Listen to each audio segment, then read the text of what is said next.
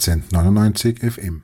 Willkommen bei der neuesten Ausgabe von 1899 FM. Nach äh, längerer Pause melde ich mich wieder und eigentlich schon traditionell nach der Sommertransferzeit äh, habe ich den, meinen ja schon fast Stammgast, den Daniel Mandl, eingeladen. Der hat sich diesmal Verstärkung geholt mit dem äh, Stefan Kager, genannt auch Steffo, äh, beide von Abseits AT und im Austria Zuckerbrot bekannt. Wir werden ja, wie üblich in dieser Zeit ein bisschen den aktuellen Kader äh, analysieren, äh, die Neuzugänge, äh, was fehlt, was ist besser, was ist schlechter, was ist gut, wie schauen die äh, Perspektiven in der Zukunft aus mit dem Kader, auch Trainerfrage etc. etc.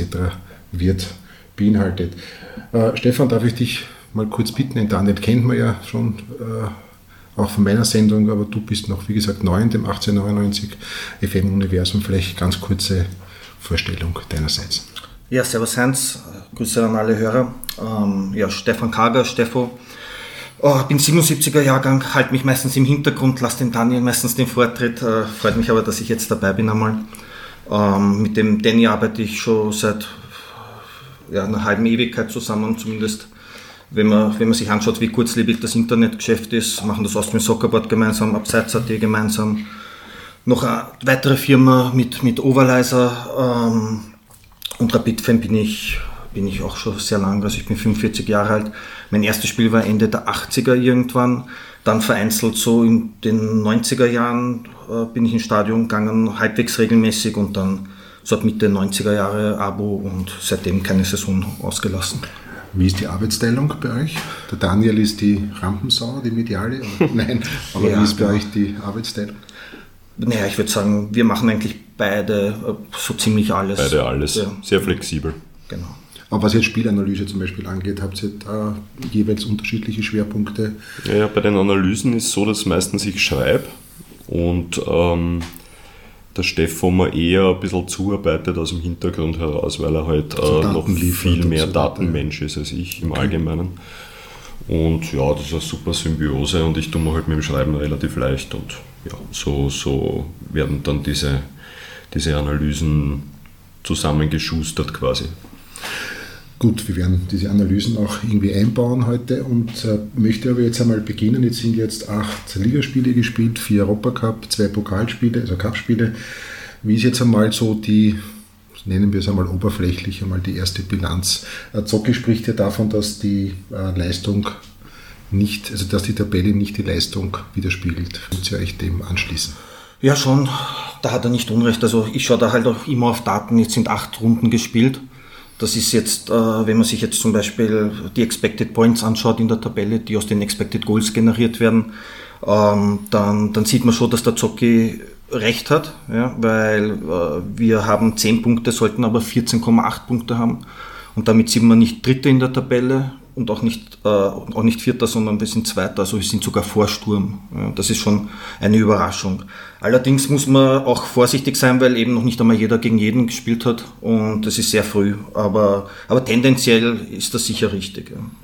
Darf ich da jetzt einmal nur kurz einhaken? Ja. Ich habe das da sogar einen Punkt. Dieses ganze Expected Goals und Statistik ist ja so eine, ein bisschen eine neue Fußballsprache. Ja. viele, ich sage einmal, ich als alter Hund tut sich manchmal ein bisschen ja. schwer damit, gebe ich schon zu. Wie weit sagt das was aus? Wie weit kann man diese Werte äh, umsetzen? Wie wichtig ist das in der Spielanalyse? Jetzt nicht nur für euch, sondern vielleicht auch sogar für die Trainer oder für die Menschen, die im Hintergrund bei einem Verein Videoanalyse etc. betreiben. Es ist, es ist vor allem. Ist das, jetzt, ist das keine so eine moderne Geschichte, sondern ist das schon etwas, was auch in die Spielvorbereitung, Spielanalyse, Nachanalyse eines Trainers ja, es ist, es ist halt vor allem auf lange Sicht gesehen, ist es irrsinnig wichtig. Äh, wenn wir jetzt nur als Beispiel nehmen, einmal das Heimmatch gegen Sturm, wo der, äh, der Oliver Strunz sich am Elferpunkt den Ball nicht annehmen kann am, am Ende von der Partie. Äh, und das war eigentlich mit, mit Ausnahme von der Chance, die der Majolo drüber geschossen hat, unsere größte Chance in der Partie bei 1-1. Äh, und das ist aber nicht einmal in die XG-Statistiken eingeflossen, weil es eben keinen Abschluss gegeben hat. Das heißt, es ist für einzelne Partien natürlich immer ein bisschen mit Vorsicht zu genießen. Man muss dazu auch sagen, dass die verschiedenen Statistik Anbieter unterschiedliche Metriken haben. Das bedeutet, dass zum Beispiel der XG-Wert von Y-Scout anders errechnet wird als der XG-Wert von Instat oder von Opta. Also da gibt es verschiedene Werte. Aber Darf ich ganz kurz, ja. vielleicht für die Leute, die was ist jetzt, was ist der XG-Wert? Das ist die, was ich so rausbekomme, die Wahrscheinlichkeit, wie groß die Möglichkeit wäre, dass diese Aktion ein Tor wird. Genau. Genau. Das also, wird jetzt wie irgendwie. Das ist ein abstraktes Modell, also man muss sich das vorstellen, dass, dass, dass, dass es unzählige Daten dazu gibt, aus welcher Entfernung, unter welchen Umständen, also da wird auch einberechnet, äh, geht der Schuss, also gibt es da vorher eine Flanke oder eine flache Hereingabe oder ein Dribbling. Ja. Ähm, Wie viele Spieler stehen im Weg, wie ist der Tormann platziert genau, und so weiter. Ja. Also, also manche, manche Anbieter machen das genau, zum Beispiel Statsbomb hat ein sehr gutes XG-Modell zum Beispiel. Aber auf jeden Fall wird da geschaut, durchschnittlich äh, fällt aus dieser Distanz, äh, fallen 20 Prozent der Schüsse gehen ins Tor hinein. Ja. Und das ist natürlich abstrakt und, und für eine einzelne Partie, noch auf deine Frage anzuknüpfen, ja, ist es, ist es nur durchschnittlich brauchbar, auch über eine gesamte Saison gesehen lassen sich aber durchaus Rückschlüsse bieten. Ja. Wird das auch im Trainergeschäft bei den einzelnen Clubs oder auch bei Rapid, wird, sind solche Dinge essentiell bei der Spielanalyse, Vorbereitung des Gegners oder Nachbereitung eines Spiels? Ich werde oft angesprochen darauf, weißt schon, was die XG-Werte sind von der vergangenen Partie zum Beispiel, ne? meistens von ja, irgendwelchen vereinsnahen Leuten, sage ich einmal es wird dann, wenn man, meistens wenn man nicht gewonnen hat, als gute Ausrede mhm. herangezogen, dass eigentlich man ja gewinnen hätte müssen. Also es, man verwendet es immer so, wie man es verwenden will, sage ich einmal. Aber äh, ja, es ist, es ist auf jeden Fall, es, es stößt auf Interesse, es ist sicher ein Kriterium über einen längeren Zeitraum und äh, man soll es auf gar keinen Fall äh, ignorieren. Also es, es ist auf jeden Fall ein Wert, der da eine Tendenz, eine oberflächliche Tendenz halt geben kann, wie gut du bist. Aber es gibt ja nicht nur die Expected Goals, sondern es gibt ja auch Expected Points Assists. oder Points, Assists oder was weiß ich was alles. Ja.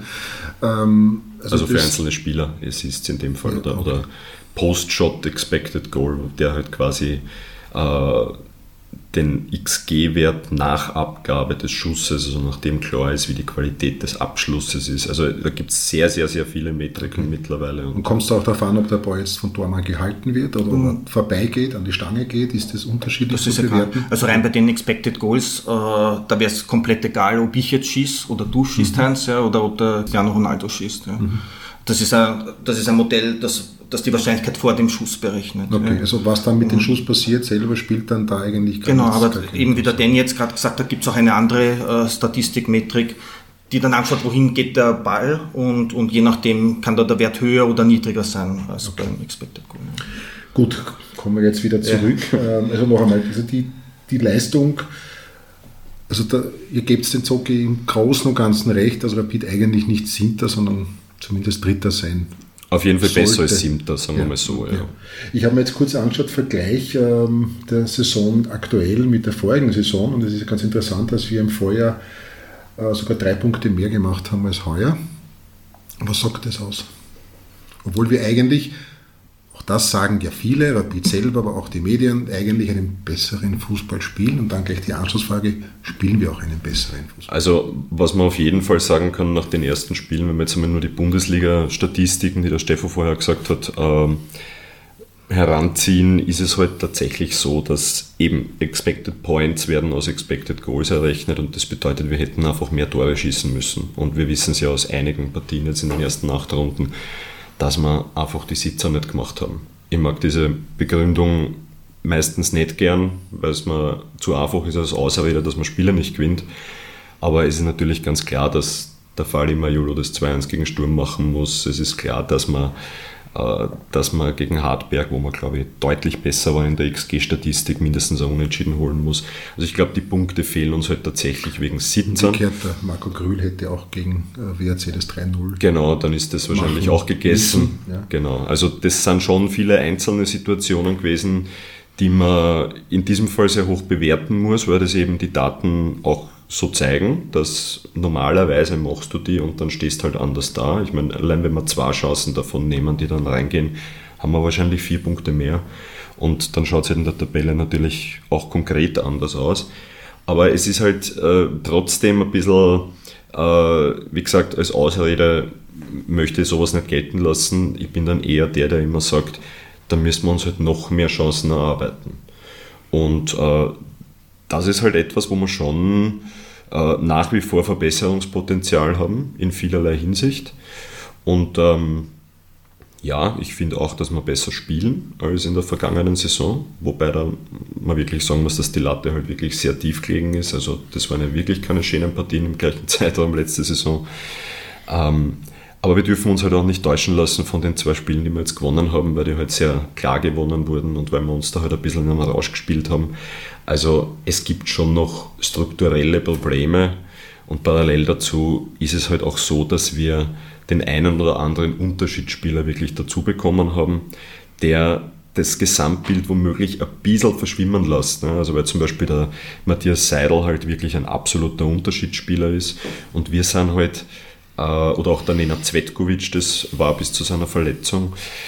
Ähm, wir sind halt schon, wir haben strukturelle Probleme im Spiel, das glaube ich weiterhin, taktische Probleme im Spiel und es wird sehr häufig, wenn wir äh, Erfolge haben, äh, passiert das aufgrund von der gesteigerten individuellen Qualität, die wir im Kader haben im Vergleich zur Vorsaison. Genau, ich wollte gerade dann anschließen. Was ist jetzt konkret der Unterschied zum Vorjahr? Also für mich als Laie, unter Anführungszeichen. Du sagst das jedes Mal, so Nein, dass du Laie bist, ja, aber, aber du machst halt, jetzt schon so lang. Ihr seht halt das Spiel natürlich vielleicht auch ein bisschen anders als ich, aber vor allem ich stehe auf der West, da sehe ich vielleicht viele Dinge sowieso ein bisschen anders, aber für mich ist eklatant, sind zwei, sind zwei Personalien, das ist die Personalie Nikola Sattelberger und eben, wie du schon gesagt hast, Matthias Seidel. Also der Nikola Sattelberger ist ja ein irrsinniges Upgrade ja, auf der 6. Absolut. Abgesehen davon, dass ich ihm auch gerne beim Fußballspielen zuschaue, weil er ja. finde ich ein sehr eleganter Fußballer ist, ja, ähm, der Lösungen findet, äh, wo andere in der Vergangenheit wahrscheinlich schon fünfmal den Ball verloren hätten. Ja. Ist das ein Eindruck, der ihr auch, der auch bestätigt? Absolut. Eure Expertise absolut. her? Oder? Und es ist, äh, man muss, was hat das am Spiel verändert? Man muss vielleicht auch ein bisschen weiterführen, äh, nicht nur jetzt Sattelberger Seidel, sondern im Allgemeinen die ganze Zentralachse, weil halt der, der äh, Leo Querfeld sehr stark gewachsen ist am Anfang an dem Zvetkovic. Es war super gespannt. Es ist super bitter natürlich, dass der, dass der Nenad Zvetkovic verletzt ist so lang. Äh, der Sattelberger hat natürlich auch den Kerschbaum stärker gemacht. Das hat man in den ersten Spielen absolut gesehen und ich bin wirklich kein Freund von Kerschbaum gewesen jetzt vergangene Saison und äh, war für mich eigentlich ein, ein Abgabekandidat im Sommer, absolut. Ähm, und er aber in diesem Gespann zwischen Seidel und Sattelberger hat sie klar gesteigert und ich glaube auch, dass der Lukas Krögic gut in die Position hineinpasst und natürlich am Anfang auch vorn der Burgi. Also das ist schon, was die, die Zentralachse, also diese, diese sechs zentralen Positionen, die wir haben, das ist schon was ganz anderes gewesen als noch in der letzten Saison. Aber man sieht halt zusätzlich auch, dass es äh, ein bisschen schwieriger wird in dem Moment, wo wer ausfällt auf dieser so wichtigen Achse. Also in dem Fall der, Entschuldigung, wollte ich das Kein Problem. Also ich wollte nur anschließen, also mir macht das Fan jetzt auch die Saison mehr Spaß als die letzte und das liegt, das liegt halt an der Entwicklung von den jungen Spielern. Ne? Ja. Weil der Leo hat noch einmal einen Sprung nach vorne gemacht und der ist auch erst 19, das glaubt man ja gar nicht, wenn man ihm zuschaut beim Spielen. Dasselbe gilt für den Sattelberger, der glaube ich im November einen Kreuzbandriss noch gehabt hat. Das ist ein Riss, aber trotzdem drei Monate. Ja. ja. Mhm. Und, und aber, aber wirklich so souverän und so viel Ruhe am Ball hat, also das ist, das ist wirklich schön. Der Oswald hat auch einen Sprung nach vorne gemacht, ja. das 23 zwar, aber, aber, aber natürlich auch, es hat sich jetzt super entwickelt. Ja, und ansonsten auch die Startaufstellung gegen Sturm, die war 22,9 Jahre. Ja, also da ist nur Salzburg noch jünger, aber sonst sind alle klar älter. Ja, und gegen den WRC war es auch 23,5. Vielleicht hat auch ein bisschen die Erfahrung gefehlt. Ja. Aber was sagt uns das? Dass eigentlich jetzt schon die Leistungsträger ich glaube auch, man kann auch Hedel dazu rechnen. Ich weiß nicht, wie weit ihr Dormann-Experten seid, aber strahlt für mich auch eine gewisse Ruhe. Es ist, ist kaum, auch Teil der Zentralachse. Ja, ja, macht auch, auch kaum wirklich schwere Fehler. Vielleicht ab und zu die Abstöße sind noch, da ist sicherlich noch Potenzial nach oben, ja. aber gut, der ist noch in einem Alter, wo das noch funktioniert. Aber ansonsten strahlt er Ruhe aus. Du sagst Leo Querfeld, du sagst Nikolaus Sattelberger. Das sind eigentlich unsere Spieler, die wir ausgebildet haben. Äh, was sagt es, dass das Leistungsträger sind, währenddessen sehr viele zugekaufte Legionäre oder Spieler das noch im zweiten Jahr, ich sage jetzt einmal Patrick Greil, ich will da jetzt wirklich niemanden irgendwie jetzt mehr mobben oder bashen, aber ich meine, der Patrick Greil ist jetzt 27, ist ja jetzt kein junger Spieler mehr da kommt nichts. Da habe ich so Gnasi-Vibes ein bisschen, wobei mhm. der Gnasi wenigstens drei Jahre funktioniert hat. Also ja, Scorer und so. Ne? Ja, man, muss, man muss halt, halt auf jeden Fall es, es wäre auf jeden Fall ein Erfordernis, dass der halt sofort funktioniert und ein gestandener Spieler ist. Ich meine, dafür hat man ja auch geholt. Ähm, aber das ist halt in den letzten zwei bis drei Transferperioden halt kaum passiert, dass, dass wirklich Spieler kommen sind, die sofort bei Rapid eben in eine tragende Rolle wachsen sollen, äh, sofort funktionieren. Das war eben sehr selten und, und sicher auch ein Grund dafür, warum die letzte Saison so schwierig war. Ähm, dieses Jahr ist es halt so, dass man, äh, dass, dass man das mit, mit zweierlei Blickwinkeln halt betrachten muss auch. Nicht? Also äh, der Zvetkovic wäre eben tatsächlich einer gewesen, der sofort funktioniert und der hätte sich da nicht ausspülen lassen. Dass der Seidel so aufgeht gleich, ist natürlich ein Glücksfall, weil normalerweise sagt man ja mit dem Liegensprung ähm, dauert es halt ein bisschen, bis man, bis man hineinkommt, aber der hat auch gleich funktioniert. Und jetzt, äh, natürlich haben wir jetzt einen geringen Sample von zwei oder drei Spielen, was den, den Naraisho Casanvillo angeht und den Terence Congolo. Da muss man halt auch hoffen, dass das auf die zutrifft. Man, man sieht halt beim Casanvillo, dass ihm Spielpraxis fehlt, ganz eindeutig.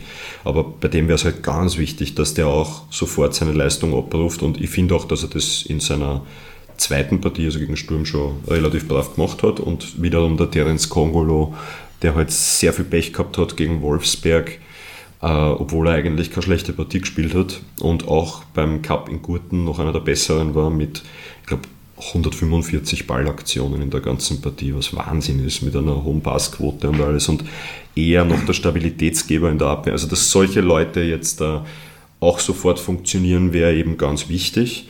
Äh, wird unser Spiel deutlich stabilisieren, verändern zum Positiven. Aber ich bin trotzdem ein bisschen skeptisch, ob das so, ob das funktionieren wird. Äh, weil man halt gerade beim, beim Zvetkovic und beim Seidel, da, da, da hat man es einfach am ersten Blick gesehen, in der ersten Partie gesehen, das werden Verstärkungen sein, sofort. Und äh, alle anderen, die jetzt kommen sind, werden gute Kicker sein, glaube ich auch. Äh, ich äh, sehe allerdings jetzt trotz allem nicht so ganz das Big Picture in dem Ganzen. Ne? Also Krogic wird sicher ein wichtiger Spieler werden. Äh, Kongolo wird ein wichtiger eigentlich Ersatzmann sein für einen Zvetkovic, auch wenn er ein anderer Typ ist. Casanvirio haben wir halt nur für ein Jahr, das heißt, der muss eigentlich komplett einschlagen. Das heißt, die Erwartungen an den sind extrem hoch. Äh, ja, und nachdem wir einmal mehr Kamarie haben, war es halt natürlich ein absoluter Glücksfall, dass wir die jungen Spieler eben dann wieder so aufgebaut haben, was der Zocke ja zweifellos kann, nämlich auf individueller Basis. Also sie sind wirklich individuell stärker geworden. Und das sind für mich eigentlich die wichtigsten unter Anführungszeichen Neuzugänge. Du hast den Zocke angesprochen. Äh, ich höre so ein bisschen heraus, ist, dass du jetzt nicht der aller, allergrößte Bewunderer bist, also durchaus kritisch siehst. Aber es hat sich auch beim Trainer, beim Coaching gegenüber dem Vorjahr verändert. Ich habe schon ein bisschen den Eindruck, dass ein bisschen mehr das sogenannte Ingame-Coaching, dass da schon Adaptionen passieren, nicht erst irgendwie in der 80., 90., sondern teilweise schon in der Halbzeit. Täusche ich mich oder ist da auch ein gewisser Entwicklungsprozess oder vielleicht hat er sich auch reflektiert in der Vorsaison? Wie würdest du das einschätzen? Oder ja, beide ich, einschätzen? Ich meine, ja, dass, dass ich ein Zocki-Kritiker bin, ist eh bekannt. Ähm, so, so gern ich ihn persönlich habe, wirklich super Typ und äh, glaube auch, dass er mit seiner, mit seiner Mannschaft gut zurechtkommt und dass sie ihn auch gern haben. Äh, ich glaube, der Zocki ist sowas wie ein Menschenfänger, habe ich immer das Gefühl. Ja, oder auch ein bisschen wie ein Papa vielleicht ja. für die Jungen. Ja. Ne? Ähm, Ingame-Coaching, also ja, man hat natürlich schon den Eindruck, dass er wesentlich aktiver ist an der Linie. Das äh, sieht man eindeutig. Also es war ja früher auch ein bisschen so ein Kritikpunkt bei uns im Austrian Soccer Board, wo viele Leute halt gesagt haben, mit Zucker aus, wenn, wenn man nicht gut spielen und dann sitzt der da neben Hickersberger auf der Bank und tut nichts und keine Ahnung. Also das hat sich eindeutig verändert. Äh, er wirkt wesentlich emotionaler. Äh, Ingame Coaching äh, inhaltlich schwer zu analysieren. Äh, ein, ein Negativbeispiel ist äh, die vorletzte Aktion quasi beim Wolfsberg-Spiel daheim, bei 3-2-Führung wieder Jonas Auer auf dem, am linken Flügel. Der 96. Freistoß haben. Ja, wo wir eigentlich in ihrer Hälfte im Ball haben und es sind 70 Sekunden noch gewesen auf der Uhr, ganz genau. Äh, und der macht halt die Flanke und anstatt dass er sie einigeln am, am Corner und, und, weiß ich nicht, noch zwei Einwürfe rausholen und noch ja, auf Voll ziehen. da der Trainer wirklich einen Einfluss gehabt, der war ja wirklich komplett auf der drüberen Seite. Ja, aber entschuldige, das, das muss einfach gehen. Ich meine, dann, dann lasse ich das delegieren, dann sage ich das dem Spieler, der am nächsten bei mir ist und der muss ihm sagen, bist du wahnsinnig, wie kannst du diese Flanke schlagen? Und, und der Zocki hat ja auch irgendwie reingeschaut, als hat er sich, wollte er sich fragen, meint er das jetzt ernst, dass der da jetzt noch aufs 4-2 geht mit einem weniger? Aber, aber im Endeffekt hat der Auer halt gemacht, was er will. Man sieht sogar noch im Fernsehen, wie der, wie der Lukas Krügic auch ungläubig hinausschaut zum Zocki, was das jetzt wird, ob da jetzt wirklich eine Flanke kommen soll. Ne? Aber dann hat irgendwie, es ist dann irgendwie so gewesen, mich hat es einen Eindruck gemacht wie, ja gut, dann lassen wir halt machen, wenn wir es, brauchen es jetzt nicht vehement verhindern, wird schon nichts passieren. So ungefähr. Und dieses, total situative Denken ist halt etwas, was ich im Zocki schon immer wieder vorgeworfen habe über die, über die Jahre. Ähm, also jetzt in der zweiten Ära, wohlgemerkt. Ne? In der ersten Ära war es ja so, dass die ganze Spielanlage und die Philosophie, die wir verfolgt haben, sehr klar war. Ob man das jetzt so mochte oder nicht, sage ich mal, mit dem berühmten Zocki-Zacker und viel Kurzpass und viel Ballbesitz. Aber momentan äh, ja, fehlt mir halt trotz allem, und da ist halt vor allem die Partie in Gurten, wo wir halt mit einer teilweise B-Mannschaft gespielt haben, zwar, aber dass wir da eben so strukturelle Probleme gehabt haben, dass wir äh, überhaupt keinen Wiedererkennungswert im Vergleich zur ersten Mannschaft gehabt haben, was das Spiel gegen den Ball zum Beispiel betrifft, ja, also auch im Pressing, im Gegenpressing, äh, zeigt mir, dass wir weiterhin nicht konzeptionell einfach noch nicht weit sind und dass gewisse Dinge immer noch nicht wirklich gut choreografiert oder einstudiert sind. Wir sind sehr, sehr stark abhängig von guten Leistungen von Einzelspielern und von individueller Qualität. Und ich sehe uns weiterhin als Mannschaft nicht sonderlich gefestigt. Okay. Für mich wirkt trotzdem, für mich als Zuschauer, wirkt das trotzdem anders als im Vorjahr. Aber ein besserer Kicker. Ich habe schon ja. das Gefühl, dass auch Laufwege besser funktionieren, dass gewisse Dinge äh, wirken irgendwie schon strukturierter, einstudierter. Voriges Jahr war ja alles hoch am Burgi, ich sage jetzt einmal ganz vereinfacht, und da vorne wird schon irgendwo was machen. Mhm. Äh, jetzt ist der Burgi weg, leider, also keine Ahnung, wie lange es noch dauert. Ja. Äh, und irgendwie habe ich schon das Gefühl, dass jetzt mit auch Kühen und mit Grühl, die beide für mich schon verbessert sind, dass das schon, und natürlich mit Seidel zentral und hinten mit Sattelberger, der Spieler ein bisschen von hinten sind bessere Spieler, ja, schon klar. einfach auch nicht nur von der Qualität, sondern ich habe schon das Gefühl, die wissen jetzt schon besser, was zum Tun ist, was machen sollen. Das war ja im Vorjahr noch so irgendwie, ja, wie gesagt, ich bin hoch am Burge und dann rücken drei, vier auf und irgendwie wird schon was passieren. Ja, der Zocki hat die, die Aussage gemacht, dass man jeden Gegner schlagen können oder, oder jetzt im Standard, glaube ich, war das. Ähm, es ist halt so, aber dass das, das genau, es ist genau richtig. Also es ist, es wirkt alles trotzdem sehr fragil, wenn ein paar Spieler nicht spielen. Ja. Das ist das, was der Danny gemeint hat, glaube ich, dass halt, dass das halt nicht funktioniert, wenn dann statt zwei, drei Spielern auf einmal andere in die Mannschaft kommen, ja, und das wirkt dann nicht mehr so. Und wenn du jetzt den Kühn angesprochen hast, ja, also ich habe mir die Werte von dem angeschaut und das ist halt, wir sind individuell vorne extrem stark und das kaschiert halt, glaube ich, auch sehr viel. Ja. Also nur, nur vielleicht, wenn ich das kurz, vielleicht für die, die Zuhörer auch interessant. Der Kühn hat die zweitmeisten Dribblings in der gesamten Liga. Ja, Nummer eins ist der Salzburger, der Oskar Klug. Und der Kühn ist aber ganz knapp bei ihm dran, hat aber 55% Erfolgsrate und der Klug hat 42. Ja. Er macht die meisten progressiven Läufe der Liga, das heißt, er, er macht Meter nach vorne mit dem Ball. Ja ähm, hat die beste, die beste Passquote, äh, 20 Meter vom gegnerischen Tor entfernt, also sind extrem viele Werte.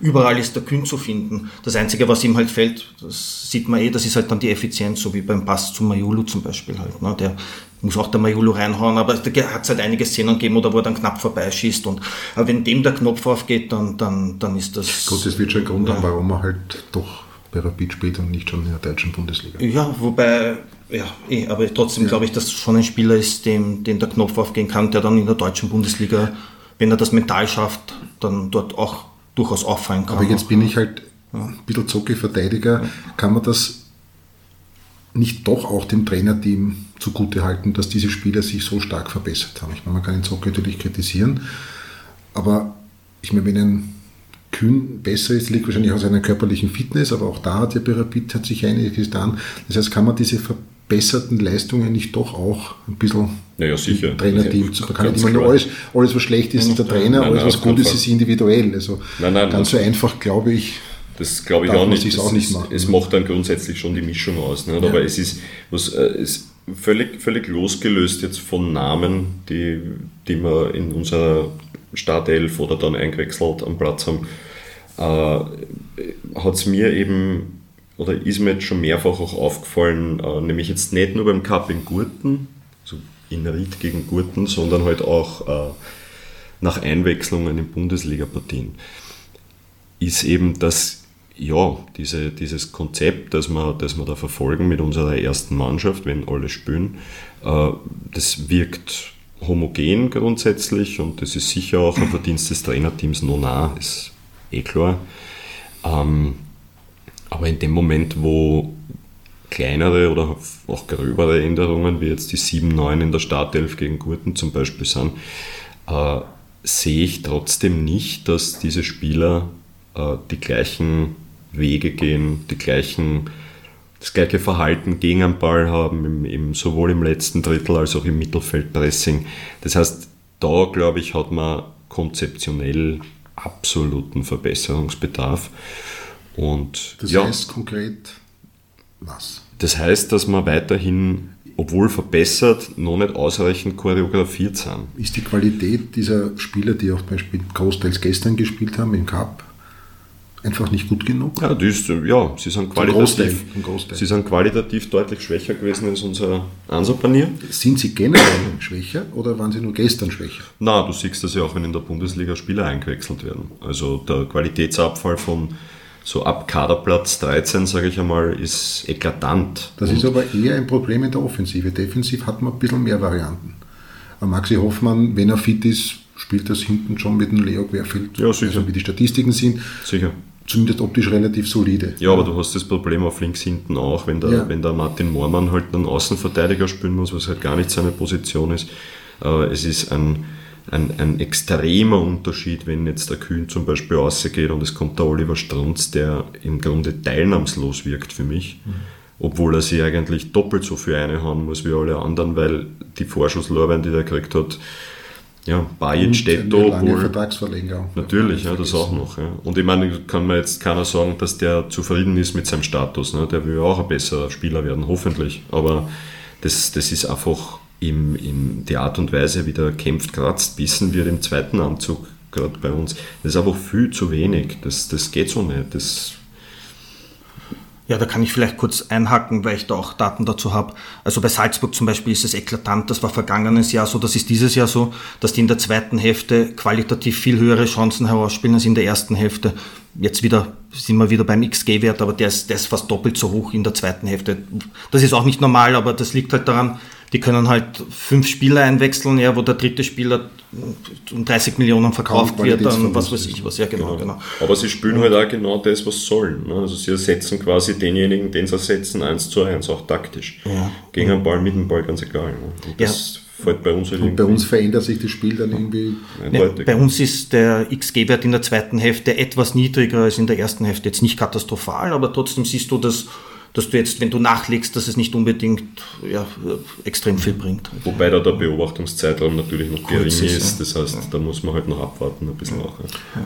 Wie wirkt sich da insgesamt der Impact des Ausfalls von Burgstaller aus, jetzt abgesehen von seinen Toren, die halt fehlen, die, sage ich einmal, wahrscheinlich gegen Sturm oder auch gegen einen WRC oder gegen einen WRC wäre wahrscheinlich diese Aktion, da hätte wahrscheinlich den Auer gesagt, bitte geht er runter in, diese, ja, in die Cornerfandel ja, und genau. spielt diese 20, 60 Sekunden runter. Ja, beziehungsweise wäre es wahrscheinlich sogar der Burgi gewesen, der es abspielt. Ne? Wahrscheinlich, das ja. Ist ja genau sein. Der also. dann irgendwann noch ein Out rausruht oder vielleicht einen Freistoß noch zieht oder was auch immer noch.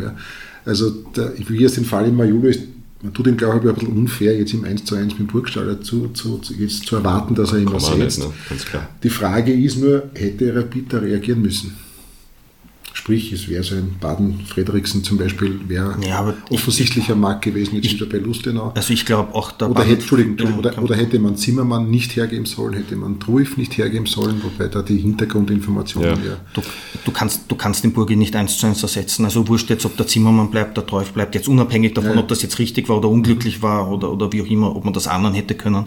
Aber auch ein Legionär oder so, der, der Burgi ist halt da schon einzigartig, nicht nur, dass er halt trifft, ja, sondern der dirigiert halt das Pressing. Man hat da immer das Gefühl, verlängerte Arm vom Trainer. Ja, um, so wie es vielleicht ja, der Steffen früher in der genau, ersten Zeit von Zocki war. Ne? Genau, also, also, also da reagieren, ja, das, das, das, das bringst nichts an, dass das eins zu eins ersetzt halt. Ne? Und gleichzeitig mit dem Burgi halt der Ausfall vom Zvetkovic, wenn wir vorher über die Zentralachse gesprochen haben, ja, also die, die, die beiden, die haben uns schon wehgetan. Ja. Und man sieht auch äh, jetzt wieder im Vergleich mit, mit, mit Salzburg zum Beispiel, wir gewinnen, im, wir gewinnen zu wenig Bälle im, im letzten Drittel, also im gegnerischen Drittel, ja, und verlieren zu viel im eigenen jetzt verglichen. Ja. Und ich glaube, dass das halt, wenn die beiden halt fix durchspielen würden, dass das, dass das dass das dann anders ausschauen würde. Genau, also ja. vor allem was im Burgi betrifft, ist es halt so, dass unser Pressing äh, eindeutig besser gewesen wäre. Das glaube ich schon. Und ähm, nicht nur wegen am Burgi, sondern auch deswegen, weil der Burgi die anderen im Spiel gegen den Ball wesentlich besser macht. Und der Burgi wahrscheinlich auch andere, die Gegenspieler natürlich anders beschäftigt. Ja, er, er läuft auch anders an. Also ja. das ist zum Beispiel etwas, was der Majulo noch, noch gar nicht kann, sage ich einmal, nämlich dieses Anlaufverhalten und auch diese quasi Response ein bisschen im Kopf in so Offensivaktionen. Es kommt bei Majulo sehr häufig vor, dass er äh, leere Meter macht, dass quasi eine Offensivaktion nicht gelingt, wo er jemanden anläuft und dann trabt er quasi im Abseits herum. Und in dem Moment, wo wir aber dann erstmals ins Gegenpressing kommen, ist er eigentlich nicht integrierbar in das, ne? weil er halt nur im Abseits steht. Ne? Das ist auch jetzt im, im Cup zweimal passiert, vor, äh, gestern eben.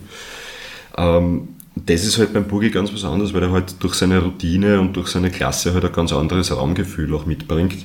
Und der Falli kann das sicher lernen, aber, aber wir dürfen halt nicht vergessen, dass der jetzt, dass der 21 ist und da gerade neu in diese Mannschaft kommen ist.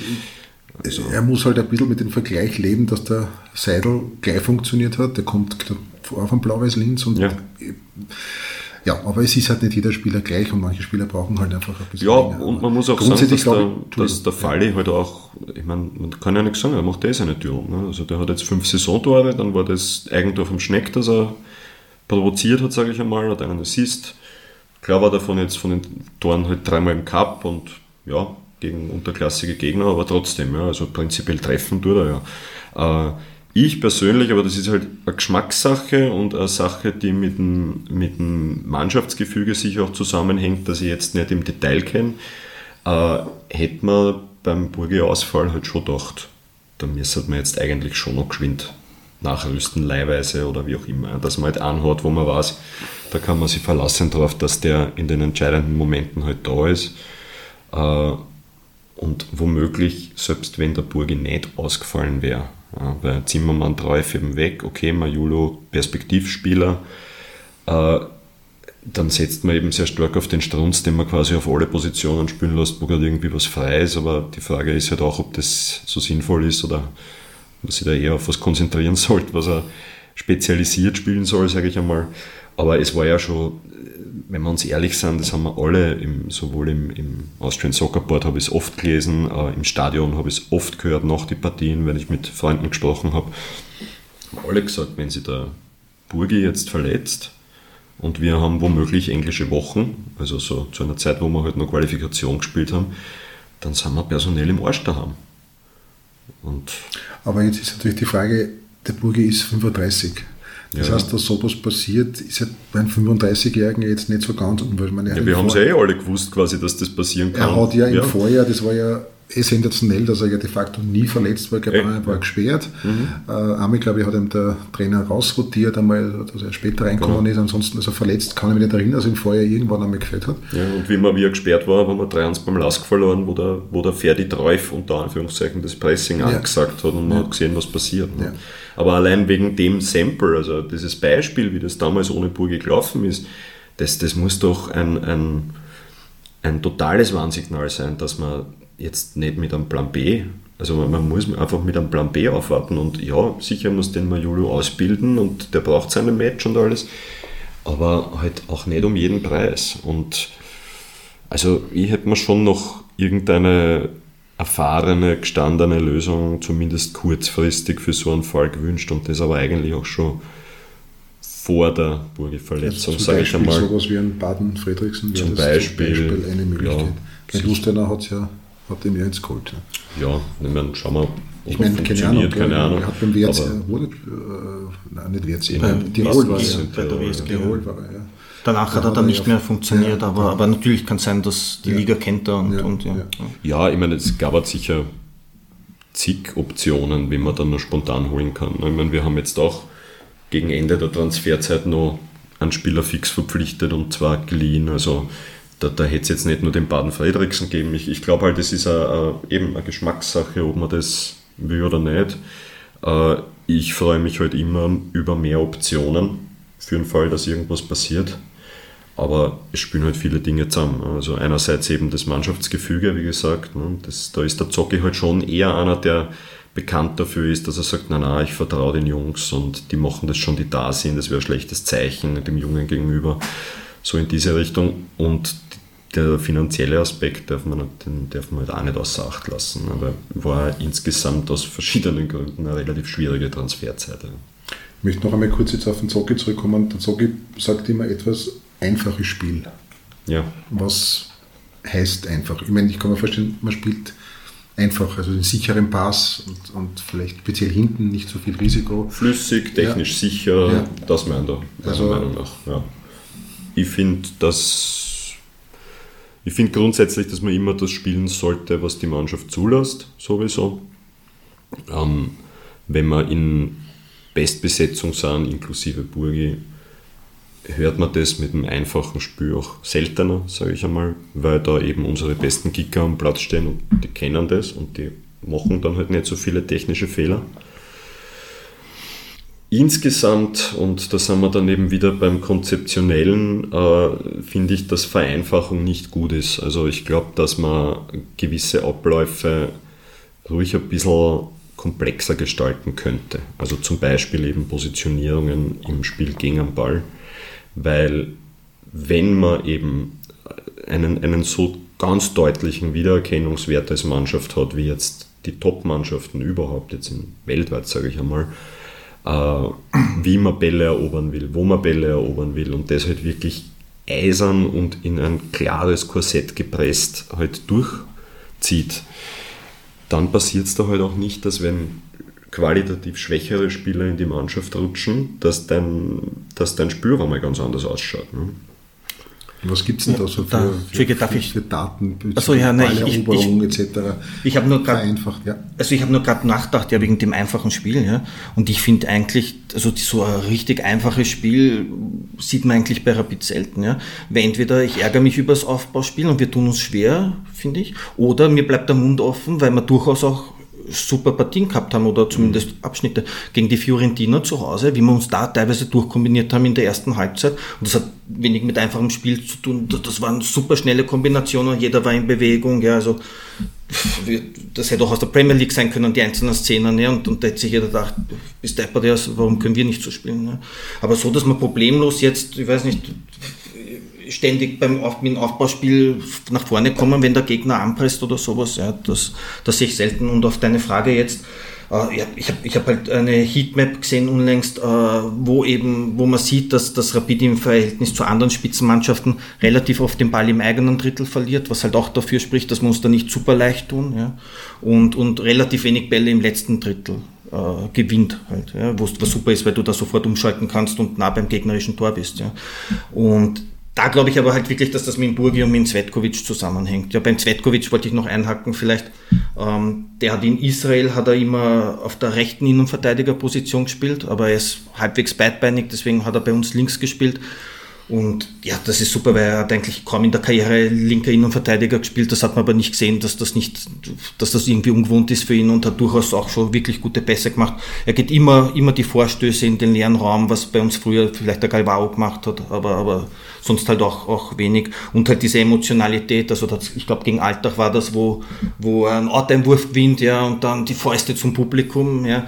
Und das ist halt, äh, manche werden sofort Publikumsliebling, er hat sich leider verletzt, aber so dann andere, die halt ein bisschen lethargisch wirken, wie wenn wir über Mayulu gesprochen haben, die werden sich halt schwer tun, das Publikum halt hinter sich zu bringen, außer, sie, außer er macht 20 Tore halt. Ja. Aber, aber, ja. Gehen wir kurz einmal die neue Werbungen durch. Der Gail hat gestern sein erstes Spiel gemacht. In Ansätzen schnell dürfte er sein. Äh, was kann man von dem erwarten, vor allen Dingen? Der ist ja auch wahrscheinlich eher ein Perspektivspieler, die georgische Liga. Kennt jetzt nicht. Ich weiß nur, dass er von der Fünfjahreswertung klar hinter Österreich liegt. Also, ja, haben aber auch gute Spieler zum ja, Teil. Ja. Also, ja, gut, Gail hat jetzt einmal Welpenschutz, kann man sagen. Also, das war gestern einmal das erste Match gegen Gurten und ähm, das habe ich damals auch schon in meiner Spieleranalyse geschrieben, dass man da halt wirklich Geduld haben muss. Also, dass das einfach einmal auf jeden Fall ein Jahr dauert, bis der richtig reinkommt. Und der hat einen langen Vertrag, es ist somit kein, kein Problem. Potenzial hat er absolut, hundertprozentig. Ich glaube auch, dass er ein guter Typ ist. Ähm, jetzt hat er normalerweise, wenn alles mit rechten Dingen zugeht, sowieso keine Chance, an Marco Grill vorbeizukommen. Also eher vielleicht dann noch die letzten Minuten. Genau, einfach einmal langsam heranführen. Vielleicht ist er ja wirklich ein guter Ersatz für den Grill. So sollte uns der verlassen, vielleicht im Winter oder im Sommer. Aber da hat man, glaube ich, am wenigsten Stress von allen Neuerwerbungen. Ja, also beim, bei ihm habe ich, ich habe kurz Angst gehabt, wie er kommen ist, dass der Grüll uns jetzt verlasst halt, weil es geheißen hat, linker Flügel und, und Grüll gibt es immer zumindest Interesse halt. Ja. Da, da ist für mich halt eher das, das Leibende, dass man wirklich sagen muss, beim Marco Grüll, ja, da gibt es überhaupt keine, ich weiß nicht, der ist nicht angefressen auf Rapid, wenn er nicht wechseln kann, haut sich immer rein. Also wenn der mal wirklich wechseln sollte, dann ist das ein Spieler, dem man das wirklich gönnen kann, weil der hat sich eigentlich immer rein, hat sich ja manchmal besser gespielt, manchmal schlechter, aber, aber rackert halt für die Mannschaft. Und, und, und, vor allem, wenn er in der Kiste war, dann hat er immer versucht, sich rauszuarbeiten. Der ja. hat nie aufgeben, also wirklich ein absoluter Rapid-Spieler. Und also da ist auch der Unterschied sicher zum Gel oder dass wir das, der Gel beweisen müssen, dass er halt so nach hinten arbeiten kann wie der, wie der Marco Krüll. Genau, das wird wahrscheinlich das große Kriterium sein beim Gel. Ja. Gut, Kongolo und Kasan Viro hast du schon angesprochen, also da wird noch. Ja, aber prinzipiell meinst du, dass da Spieler sind, die funktionieren? Ja, beim Kongolo, beim Kongolo wird halt viel davon abhängen, ob er gesund bleibt, weil der halt doch große Verletzungsprobleme gehabt hat. Und äh, klar, wenn, wenn der jetzt geholt wird als Sofortersatz für einen schwer verletzten Innenverteidiger, dann wird es halt nicht viel bringen, wenn der sich jetzt auch verletzt. Ne? Aber gut, ich meine, das ist halt Glaskugel gewesen. Äh, wenn man Glück hat, kommt da wieder einer, ist fit, er ist halt ein komplett anderer Spielertyp als der Zvetkovic, aber auf jeden Fall einer, der, äh, der für Stabilität sorgen kann, weil er halt sehr spielstark ist, weil er große Erfahrung mitbringt und auch progressiv spielt. Das hat man auch schon in der ersten Partie gegen Wolfsberg gesehen. Sucht die offensive Lösung, sucht das zweite Drittel, kann auf jeden Fall wertvoll für uns sein, äh, aber höchstwahrscheinlich nicht langfristig. So so realistisch muss man es dann auch sehen. Und beim Casanvillo ist es halt ähm, der nächste Versuch, sage ich einmal. Nicht? Also wir haben es ja schon mit dem Denso Casius probiert, was ganz gut begonnen hat und dann schlechter worden ist. Jetzt probieren wir es mit dem Casanvillo. Also er hat schon, er, er, hat Momente, er hat Momente, wo er dann auch. Aber er hat schon so einige gravierende. Ja, beim, da, da habe ich, schon, hab ich ja. einen saublöden Vergleich, oder das habe ich mir gestern gedacht bei, beim guten Spiel. Ja. Mir kommt das so vor, wie wenn du FIFA-Soccer spielst und du hast einen Spieler, der eigentlich zu stark ist für die Mannschaft, ja, aber du kennst dich mit der Steuerung noch nicht ganz aus. Ja.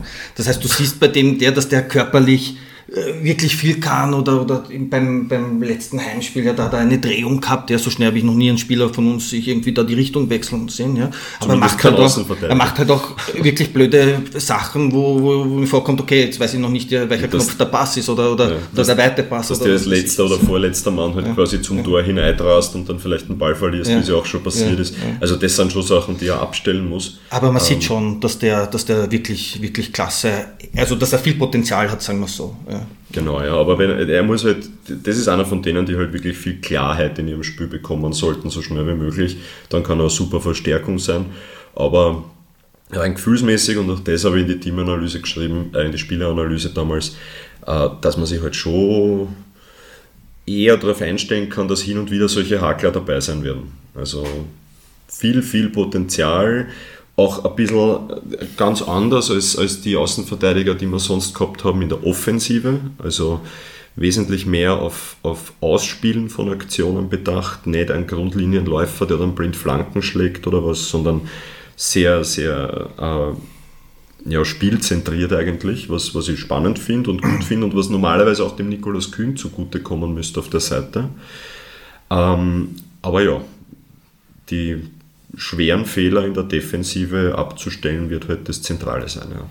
Aber grundsätzlich sind beide Transfers logisch, hier noch äh, auf diesen Positionen nachbesetzt zu haben, weil Koscheldig weg, Thorsten Schick wirkt ein bisschen, zwar für mich sehr, sehr gut, letzten Monate und ein, zwei Jahre, aber doch verletzungsanfällig. Ist halt auch schon 33 ja. oder 34. Ja. Äh, sonst hätte man eigentlich fällt mir jetzt kaum ein ein. Nein, nein, ja, der, also, der Oswald hat rechts hinten ausgeholfen ja. auch und hat das ja. gar nicht schlecht gemacht. Ja. Beim Thorsten Schick ist so, dass, dass der, der, hat ja auch Freunde und, und, und, und, Leute, die ihn nicht so toll finden, ja, aber der ist auch einer, der halt sehr, sehr effektiv ist im Endeffekt. Also der ist, solid. Der ist immer, der ist immer vorne mit den, mit den Scorerpunkten. Ist auch der einzige Spieler, der in der Liga zwei Assists hat bis jetzt bei uns.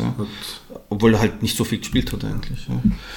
Aber, aber ja, aber prinzipiell schon logische Transfers angesichts auch der finanziellen Situation. Es ist halt schade, dass man beim, beim Casemiro, weiß nicht, ob wir da Option haben und ob die leistbar ist irgendwie, aber sollte aufgehen, dann finde ich das halt immer schade, dass man dann den Spieler wieder hergeben muss, nachdem er ihn lieb gewonnen hat. Genau. Ja, finde ich auch schade, aber auf der anderen Seite muss man halt auch einmal nehmen, dass man dann eine Saison einen hat, der richtig gut ist.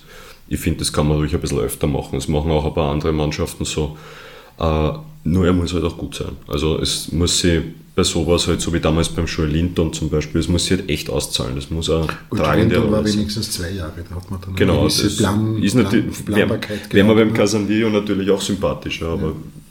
man darf nicht vergessen, dass der am letzten Tag von der Transferzeit auch gekommen ist. Ja. Also wenn es da quasi noch für die Position... Ist der Jüngere, glaube ich, der, der ja, Casandio ist, glaube ich, 21, 21 ja, genau. genau. Der Congolo ist... 28. Äh, genau, ja oder 29 ja. sogar schon, weiß ich jetzt nicht, aber, aber ähm, man darf halt auch nicht vergessen, wann die zu uns kommen sind eben. Ne? Also das ist wirklich am letzten Drücker passiert. Da war der Markt schon ziemlich abgegrast davor und ich bin mir sicher, dass uns da auch für so Wunschpositionen der eine oder andere schon abgesagt hat. Sonst leistet er nicht dann im letzten, im letzten Moment. Ähm, ja, und rein von dem, was er Potenzial mitbringt und, und was er zu leisten imstande ist, ist es natürlich dann gut, wenn du am letzten Tag noch so einen Spieler kriegst. Ne? Gut, jetzt haben wir den neuen fast schon durch. Fehlen noch der Kairin, den man ja in der ersten Mannschaft noch nicht gesehen hat, sondern nur in der zweiten. Bis jetzt teuerster Regionalligaspieler. Ja. ja. Ist das ein, ist es eurer, eurer Ansicht nach sinnvoll, den jetzt quasi vielleicht eine ganze Saison in der zweiten Mannschaft spielen zu lassen, ohne zu wissen, wie es ob eine Option Schwer zu sagen, weil ich die Zweier noch nicht viel gesehen habe heuer, ja. aber ähm, ich finde, er müsste halt wesentlich mehr herausstechen von dem, was ich an, an Highlights und so weiter gesehen habe oder an, an also zwei Matches habe ich mir angeschaut, aber, aber ja, ist jetzt nicht so, dass der da einen riesen Unterschied ausmacht, wie es eigentlich der Jovan Schivkovic macht. Ne? Genau, ich wollte gerade sagen, es gibt ja grundsätzlich in der zweiten Mannschaft ja. einige Spieler, auch dieser Seidi wirkt Seidi, ein ganz super. spannender Spieler. Ja äh, extrem schnell, also der schnellsten Rapidspieler, den ich glaube ich seit langem, gut, war jetzt nur Regionalliga, ja, aber absolut. ich weiß jetzt nicht, wie die Werte da ausschauen auf der Schnelligkeit. Auch Zivkovic wirkt so einer, der wahrscheinlich nicht mehr lange darf nicht, darf nicht lang unten ja. spielen, ne, in ja. Wahrheit. Das ja. ist ein super Gut, Spieler. Er ist 17, genau, ja, aber fehlt noch ein bisschen was. Aber, aber, aber, da bin ich jetzt wieder, da falle ich jetzt wieder ein bisschen in Wertung hinein und so weiter. Aber bevor ich jetzt gegen Sturm den Strunz einwechsel, wechsle schon in Schivkovic ein. Das ist jetzt meine ganz persönliche Meinung, ohne dass ich weiß, wie sich die beiden im Training tun und wie auch Respektive immer. hätte man auch gestern im Cup und Umständen. Im Cup natürlich, ja, und auch jetzt äh, beim Derby ja, würde ich den auch mitnehmen. Das Aber es gibt halt auch so, das liest man gerade auch in deinem Forum, also in eurem Forum, dass es einen, gibt es einige, die sich so ein bisschen als Experten outen, die sagen, es gibt einen klaren Karriereplan und Ja. da ist das halt jetzt noch nicht so vorgesehen, weil noch zu früh und, und, und lieber konstant in der Regionalliga Woche für Woche spielen. Ja, das finde ich, finde ich eh auch okay, wenn er, wenn er seine Türen macht und ich meine, der sticht er dort wirklich hinaus, ja, also heraus. Das ist, ist ein super Spieler, wahrscheinlich der beste Kicker in der Liga.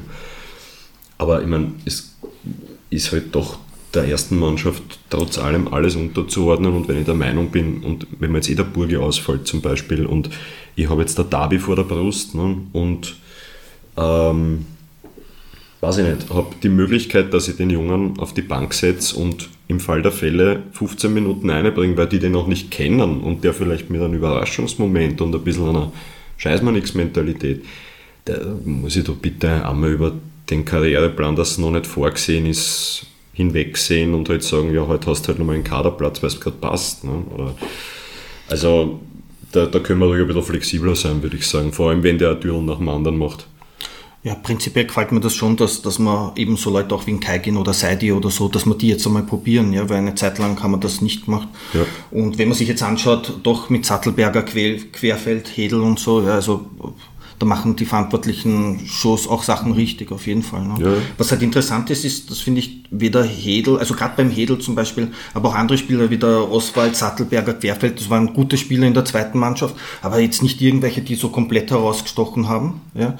Und wo es dann, weiß nicht ob für die Verantwortlichen, aber zumindest für, für viele Fans halt doch eine Überraschung waren, dass, dass, wie die jetzt in der ersten Mannschaft halt spielen. Halt auch. Das war bei Maxi Weber aber nicht anders. Ich kann Ja. mich erinnern, der ist in der zweiten Mannschaft nie.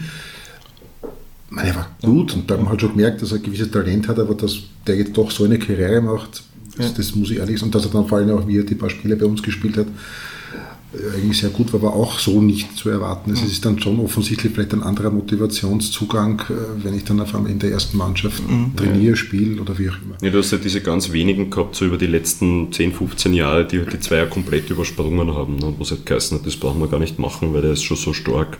Der Weli war das, glaube ich, damals, ne, der hat, glaube ich, nie in der Zweier gespielt. Äh, der Yusuf Demir ist eigentlich auch gleich aufgekommen. Ähm, ja, aber sonst ist es, ist es eine ziemliche, ziemliche Lotterie eigentlich. Ja. Also es waren tatsächlich viele Leute, also eben Oswald, glaube ich, hat in der Zweier jetzt auch nie so ganz arg gespielt und, und ist dann eigentlich brav reingekommen letzte Saison. Eben wie der Stefan sagt, Sattelberger Tetto. Also ja, Aber beim Zivkovic sind wir schon sehr optimistisch, dass das das, wir was wird. ja, Ja. schon. Ein neuer fehlt noch, der Lukas Krikic, der ja auch relativ knapp vor Schluss gekommen ist, dann krank war, also angeschlagen, krank, jetzt dürfte er wieder äh, matchfit sein. Was ist von dem zu erwarten? Also die, Ja, halte Ja. ich für, einen sehr guten, für eine sehr gute Entscheidung, nämlich äh, gerade im Hinblick auf die genaue Kerspaum-Position, weil das ist ja auch tatsächlich dort, wo er spielen wird. Also es ist jetzt dann, glaube ich, auf der Position nur die Frage, ob Kerspaum oder Krügic spielen und das ist einfach von seiner, auch wenn du das bei Hajduk Split äh, beobachtet hast, äh, ist es eben mehr oder weniger genau der Raum, in dem er sich aufhält, obwohl er es bei Hajduk ein bisschen offensiver gespielt hat, weil die halt dominanter sind in einer schwachen Liga.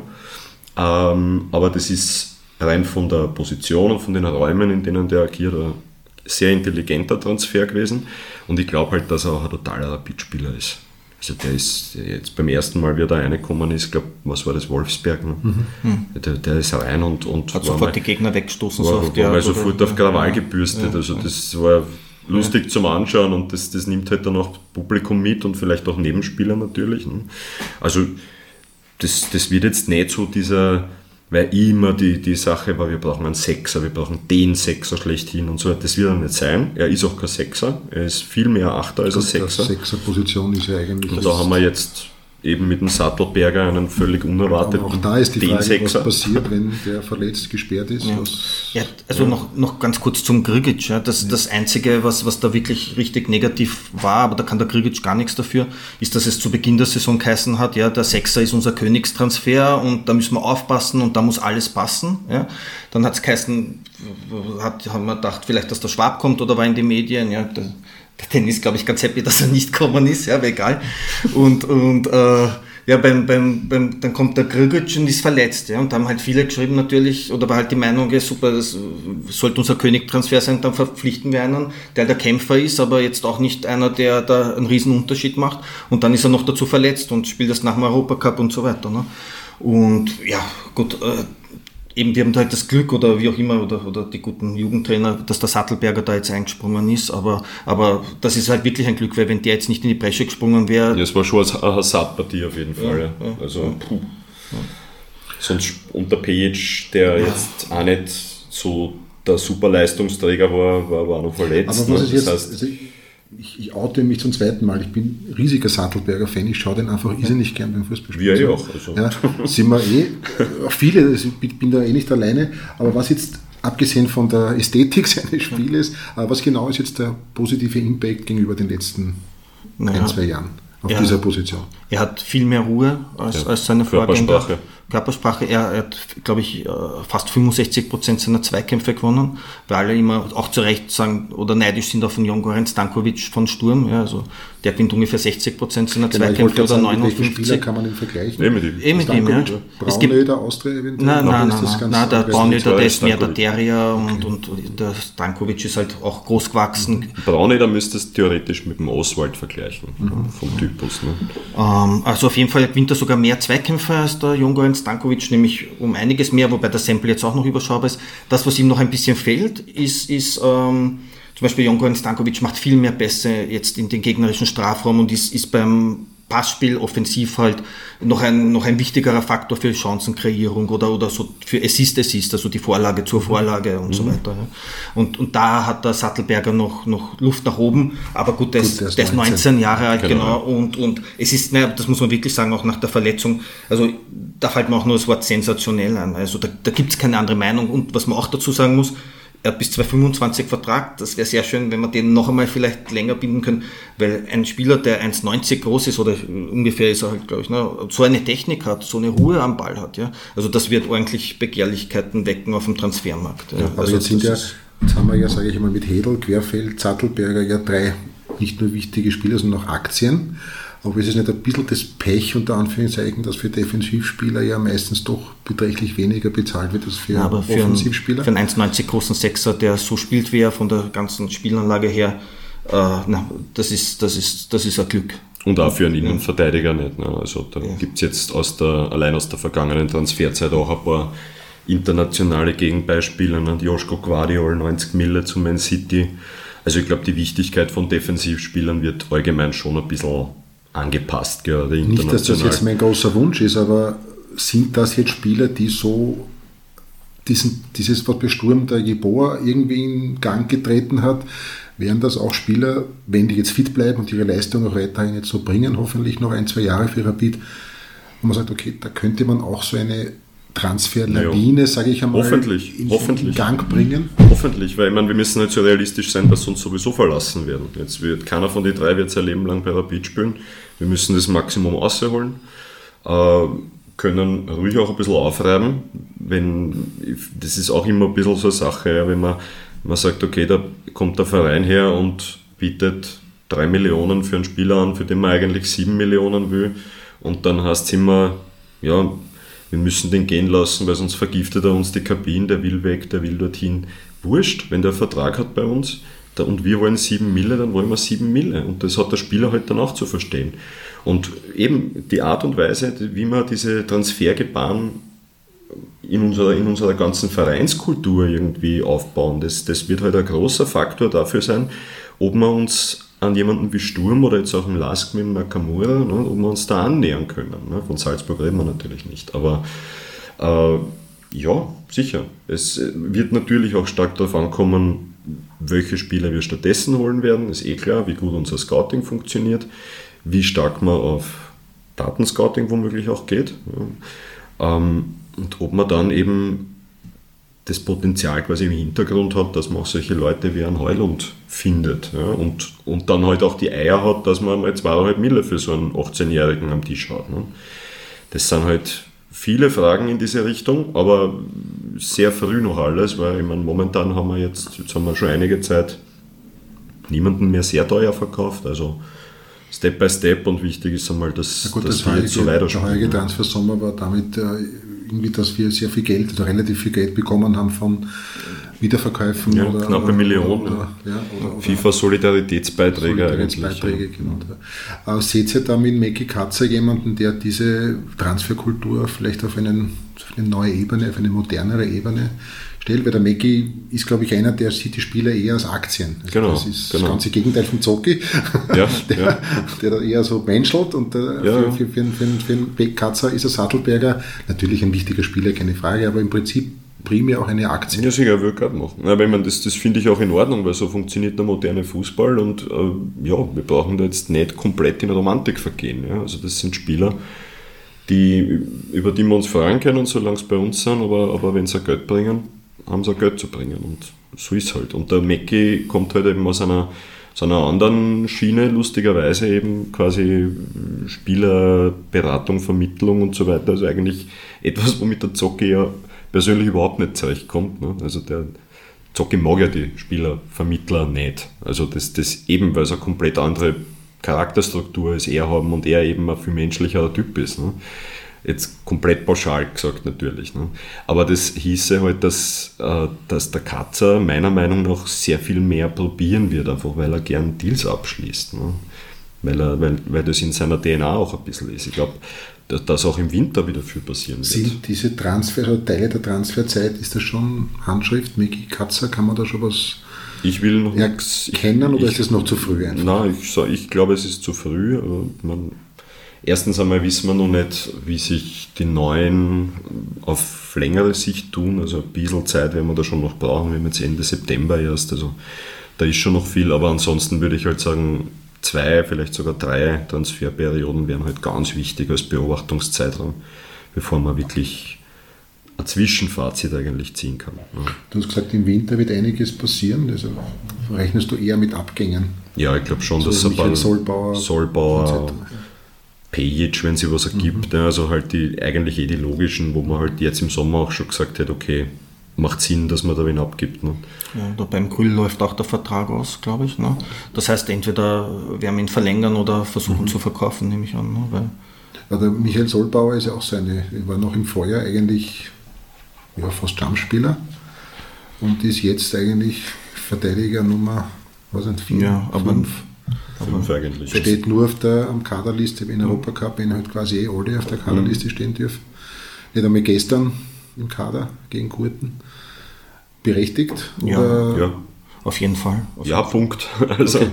das Hat, hat bringt nichts. Ne? ja, weder im Spielaufbau noch, ich finde, ich weiß nicht, also er hat sich jetzt auch nicht so reingehaut, wie ich mir das gedacht habe eigentlich, was er machen wird. Ja, aber also, ja, also ja, Mhm.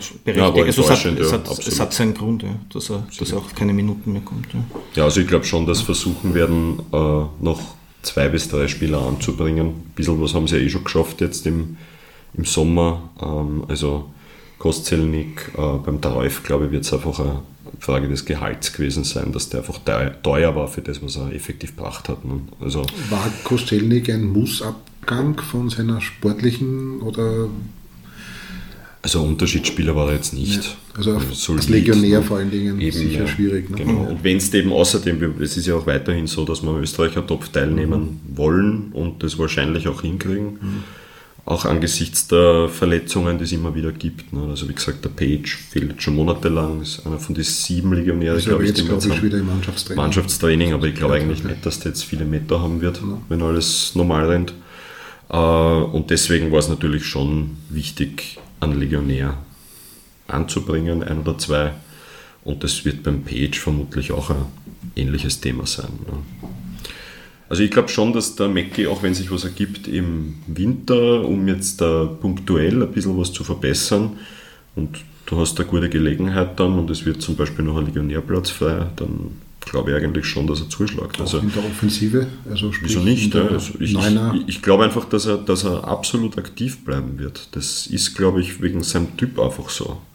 Also das ist kein Passiver, der jetzt sagt, schauen wir mal, dann sehen wir schon und nur wenn was passiert, werden wir was machen. Ich glaube, dass der sehr proaktiv agiert und das ist halt wahrscheinlich der größte Vorteil. faktische Unterschied, sage ich einmal, jetzt zum Zocki davor, unabhängig jetzt von ihrem anderen Zugang zum Leben oder was ich nicht. Also, Ich habe jetzt noch einen, Spieler, ich mag den Maxi Hoffmann einfach. Ich. Ich gebe es zu.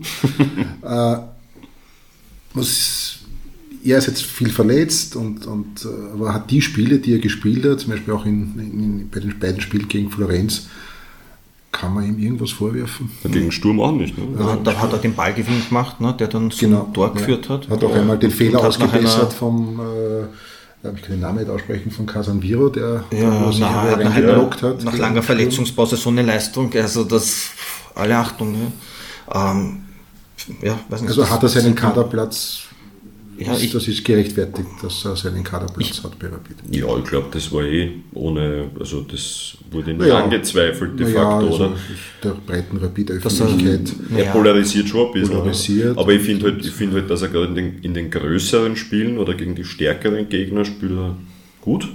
Da, da brauchst du halt auch ein bisschen seine Mentalität und seine kämpferische Art. Ne? Und Äh, ich finde es schon ganz okay, dass der Gegner ein bisschen Respekt hat, wenn der Maxi Hoffmann ja, ja, ich, steht. ich will Also, auch keinen Zweikampf mit ihm also, führen. Ja. also, Aber ähm, gegen die Knappen gefällt er mir halt nicht.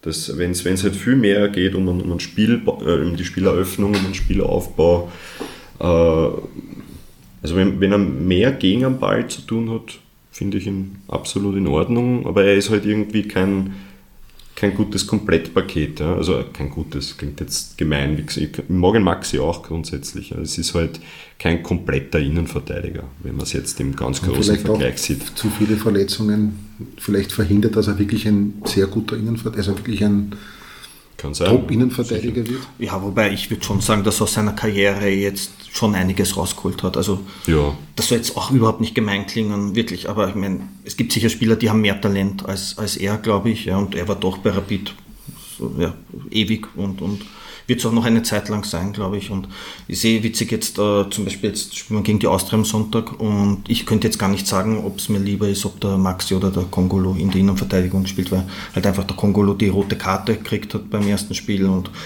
jetzt auch im Cup gegen Gurten hat er mir gleich ein bisschen schlechter gefallen als dem Danny, aber, aber oder also ja, also ja, ich, der ich, Derby ist halt, halt für den Maxi ist Hoffmann auch viel, vielleicht doch ebenso wie du sagst, eben bei die den großen 5% Spielen. mehr, die Ja, vielleicht. Ja. Aber sicher, ist, ist auf jeden Fall eine Option. das muss zum Glück der Zocki entscheiden. Ja.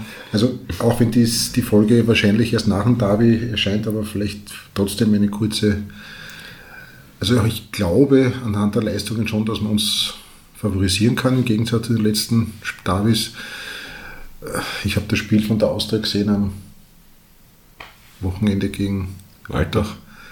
Und das Vergleich das Spiel, also Sturm Rapid war vom Niveau her schon, muss ich sagen, eine andere Hausnummer. Ja. Also Tempo und Intensität und, und so weiter, das war schon ganz was anderes. Ich glaube, es wird halt wieder, wieder darauf ankommen, wie, unsere, wie wir unsere individuelle Klasse ausspielen können.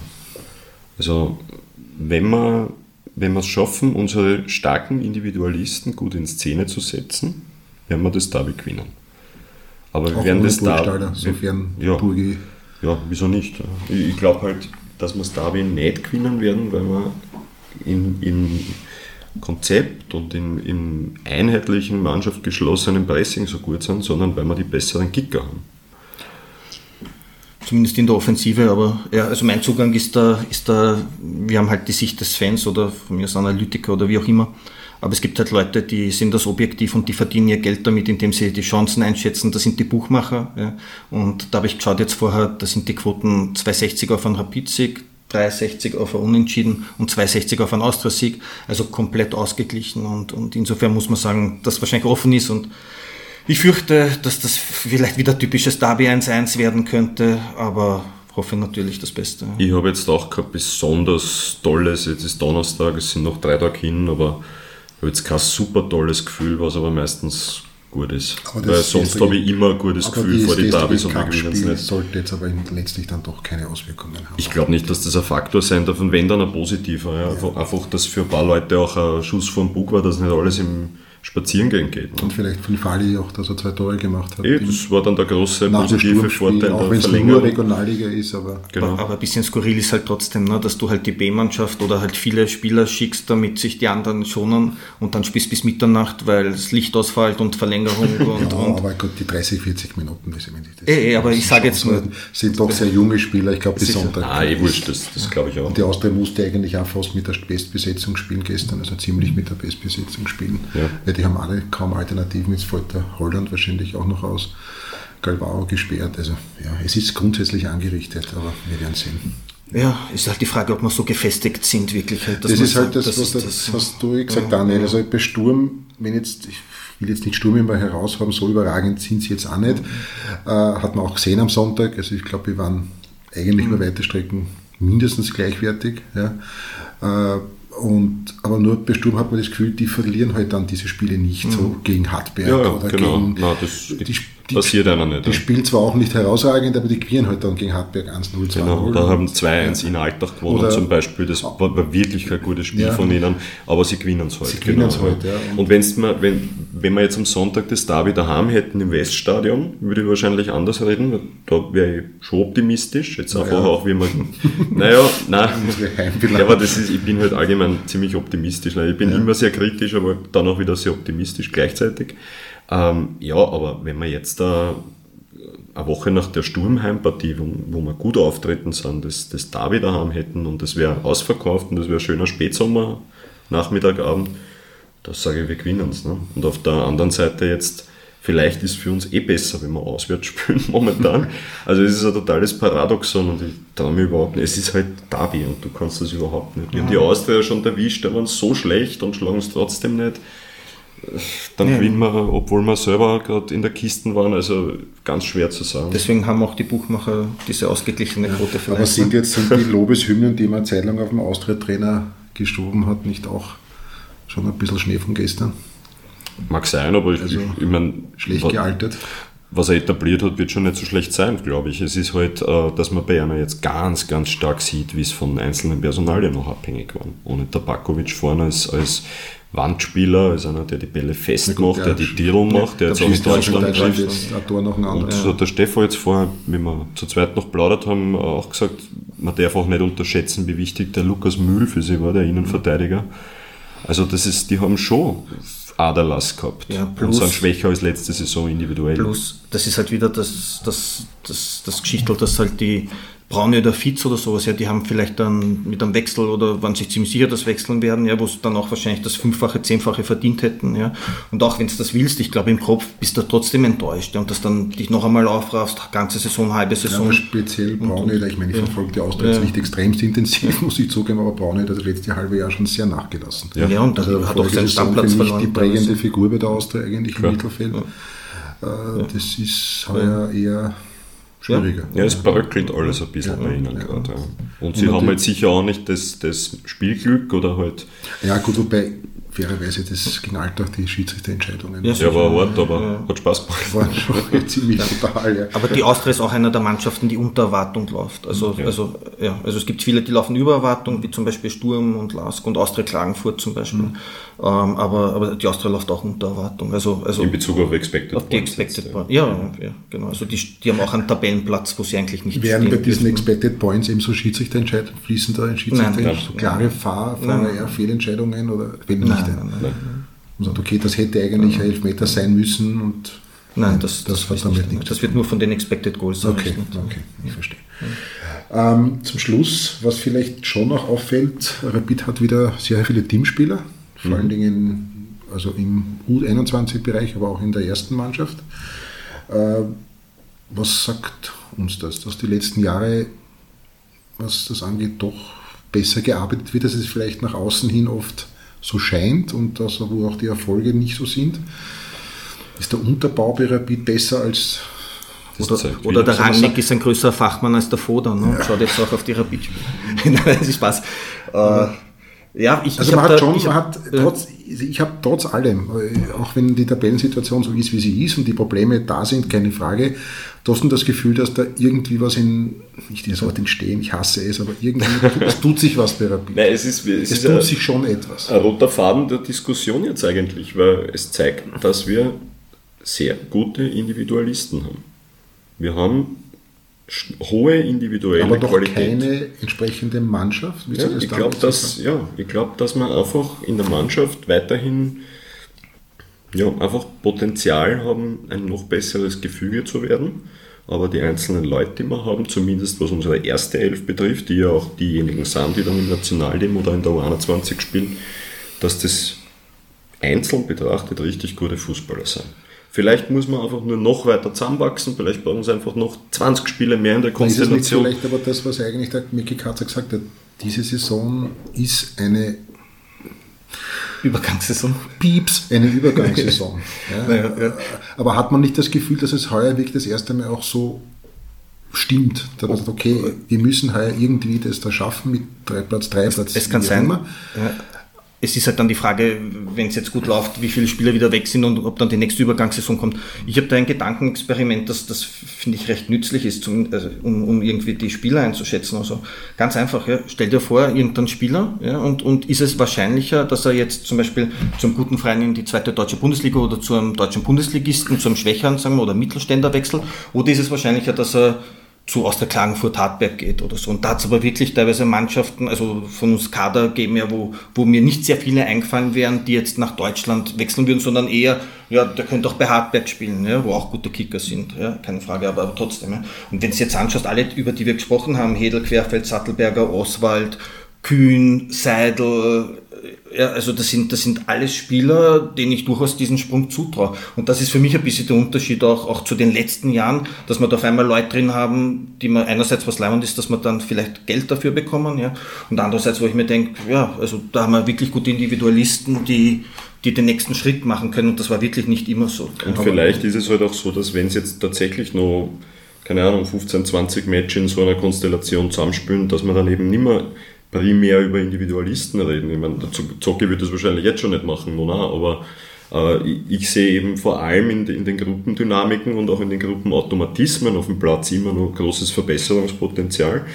Und schauen wir, ja, vielleicht, wenn die in der Konstellation weiter zusammenspielen, werden wir im Frühling sagen, wenn wir das Heimderby dann gewinnen, äh, das ist eine echte Mannschaft geworden jetzt über die letzten Monate. Ja. Gebe ich da recht, nur meine Intuition war, hat man nicht trotzdem das Gefühl, dass im ganzen Verein die, weiß, die ja, also sich da, einfach was tut und ja, wobei, dass es in eine andere Richtung geht. So wie es halt fragil ist, wenn man gegen Gurten spielt mit der B-Mannschaft, ist es halt auch fragil, wenn wir das Derby verlieren, ja, und dann vielleicht ja. X holen und dann ist, dann ist alles eine Katastrophe und, und, und ja, kann sogar der Trainer unter Druck kommen oder was weiß ich was, ja. Also, aber, aber das schon, aber man sieht halt auch, dass sich sehr schnell eine Euphorie entfachen lässt. Das ist vielleicht auch der Unterschied zu Rapid und anderen Vereinen, ja.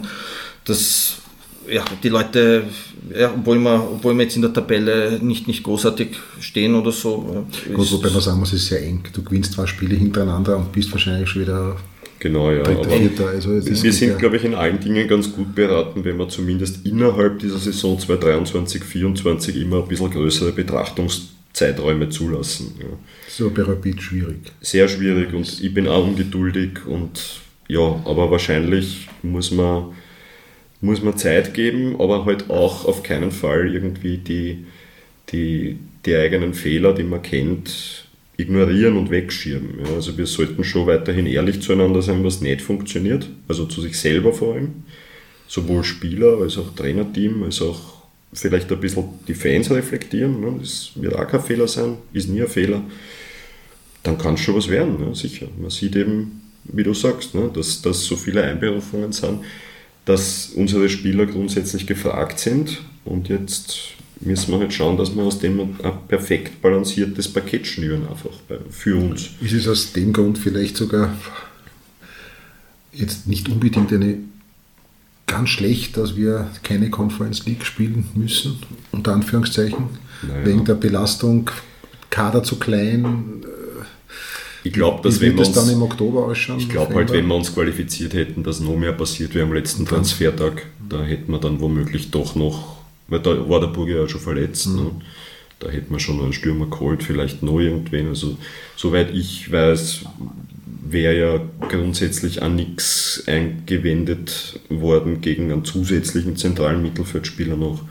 Auch wahrscheinlich auch ein bisschen vor dem Hintergrund, dass der Patrick Greiler überhaupt nicht funktioniert. Also ich glaube, da wird der Kader dann schon noch einmal ein bisschen anders ausschauen. Aber, aber jetzt zu sagen, das Nein, ist eine Gruppenphase, natürlich nicht, aber nicht übers Herz, wenn ich mir jetzt den Kader anschaue, hätte ich schon Schwierigkeiten, wenn ich mir dann noch im November, ja, Dezember glaub, mit, dann vorstelle. Ja, mit dem Kader, glaube ich, wäre das hart gewesen, aber der hätte anders ausgeschaut. Ja, gut, gehen wir davon aus. Äh, zum Abschluss noch, äh, Daniel, eine Frage, Rapid Banjul.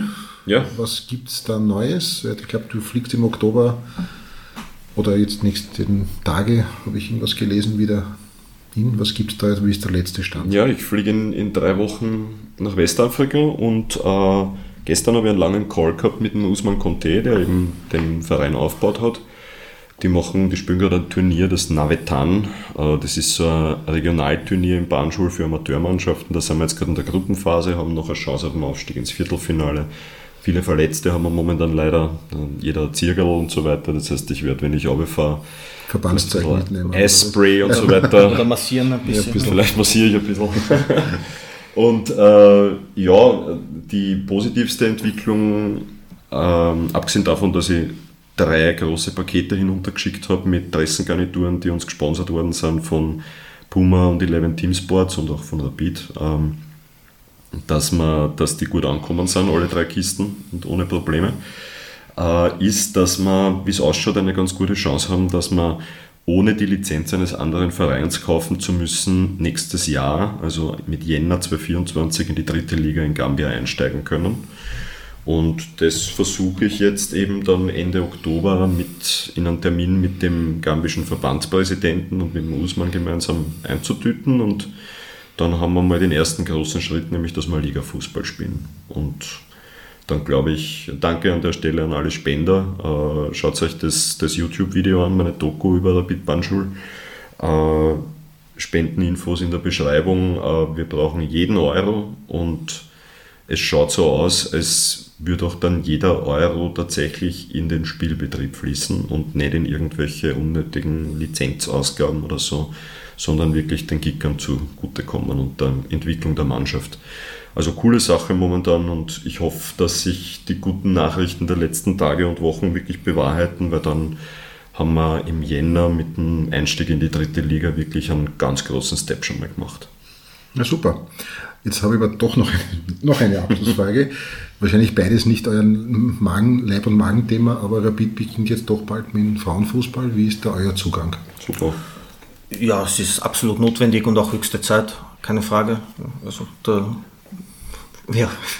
Werdet ihr euch, wenn Rapid eine Damenmannschaft stellt, auch mit Analysen und Zahlen zur Verfügung stellen oder für euch? Das schon. Allgemein, ja. allgemein wäre es ja, ja fantastisch, auch gesellschaftspolitisch vielleicht. Ja. Ich meine, stell dir vor, wie leimend das wäre, wenn einmal ein Fußballspiel von den Frauen 10.000 Zuschauer hätte oder sowas. Ich glaube, dass das halt so viel bewirken könnte. Gut war jetzt gerade das oder, Länderspiel. Ja, aber, aber von einer Clubmannschaft. Ja, oder, oder dass man, das wird dann auch vielleicht einen anderen Stellenwert einmal erhalten und, und nicht nur, ja, machen wir halt, weil es halt höchste Zeit ist. Äh, ja, aber dazu ist es, glaube ich, auch notwendig, dass Vereine wie Rapid oder auch Salzburg eben da jetzt auch einsteigen. Absolut, ja, ja, sicher. sicher. Die Liga ist ja ja gut, das ja. Bölten ist dominant, aber du hast natürlich auch Vereine dabei, die halt keine Zuschauermagneten mhm. sind. Ne? Ja, aber gerade da müssen wir Vorreiter sein, das ist auch klar. Und äh, ansonsten, ja, Ist es nicht aber also, eigentlich eh eigentlich zu spät? Also sehr spät, nicht Es ist sehr spät, spät natürlich, spät. ja, das ist sicher, überhaupt keine Frage. schon vor drei, vier Jahren passieren aber, müssen. Ja, ne? sicher, aber besser spät als nie und, und wird natürlich auch ein, ein Thema sein, das, das man analysieren kann, klar.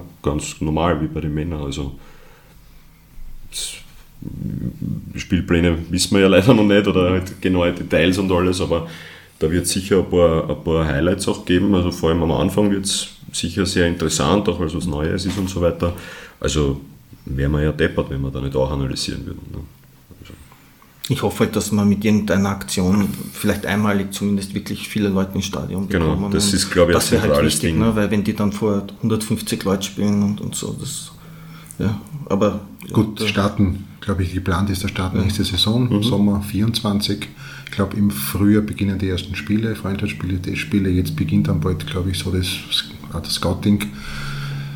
Ich denke, Rapid wird schon genügend Spielerinnen bekommen. Glaube ich auch, ja. Das, und ein bisschen Zeit haben wir auch noch. Also. Und ein bisschen Zeit auch noch. Und ich glaube, dass der Verein wirklich da dahinter steht und dass da was Gutes daraus werden kann. Glaube ich auch. Alles andere wäre auch blöd. Also, ja, wenn wir was machen, machen wir es gescheit. sollten wir es jetzt wirklich gescheit machen. Genau.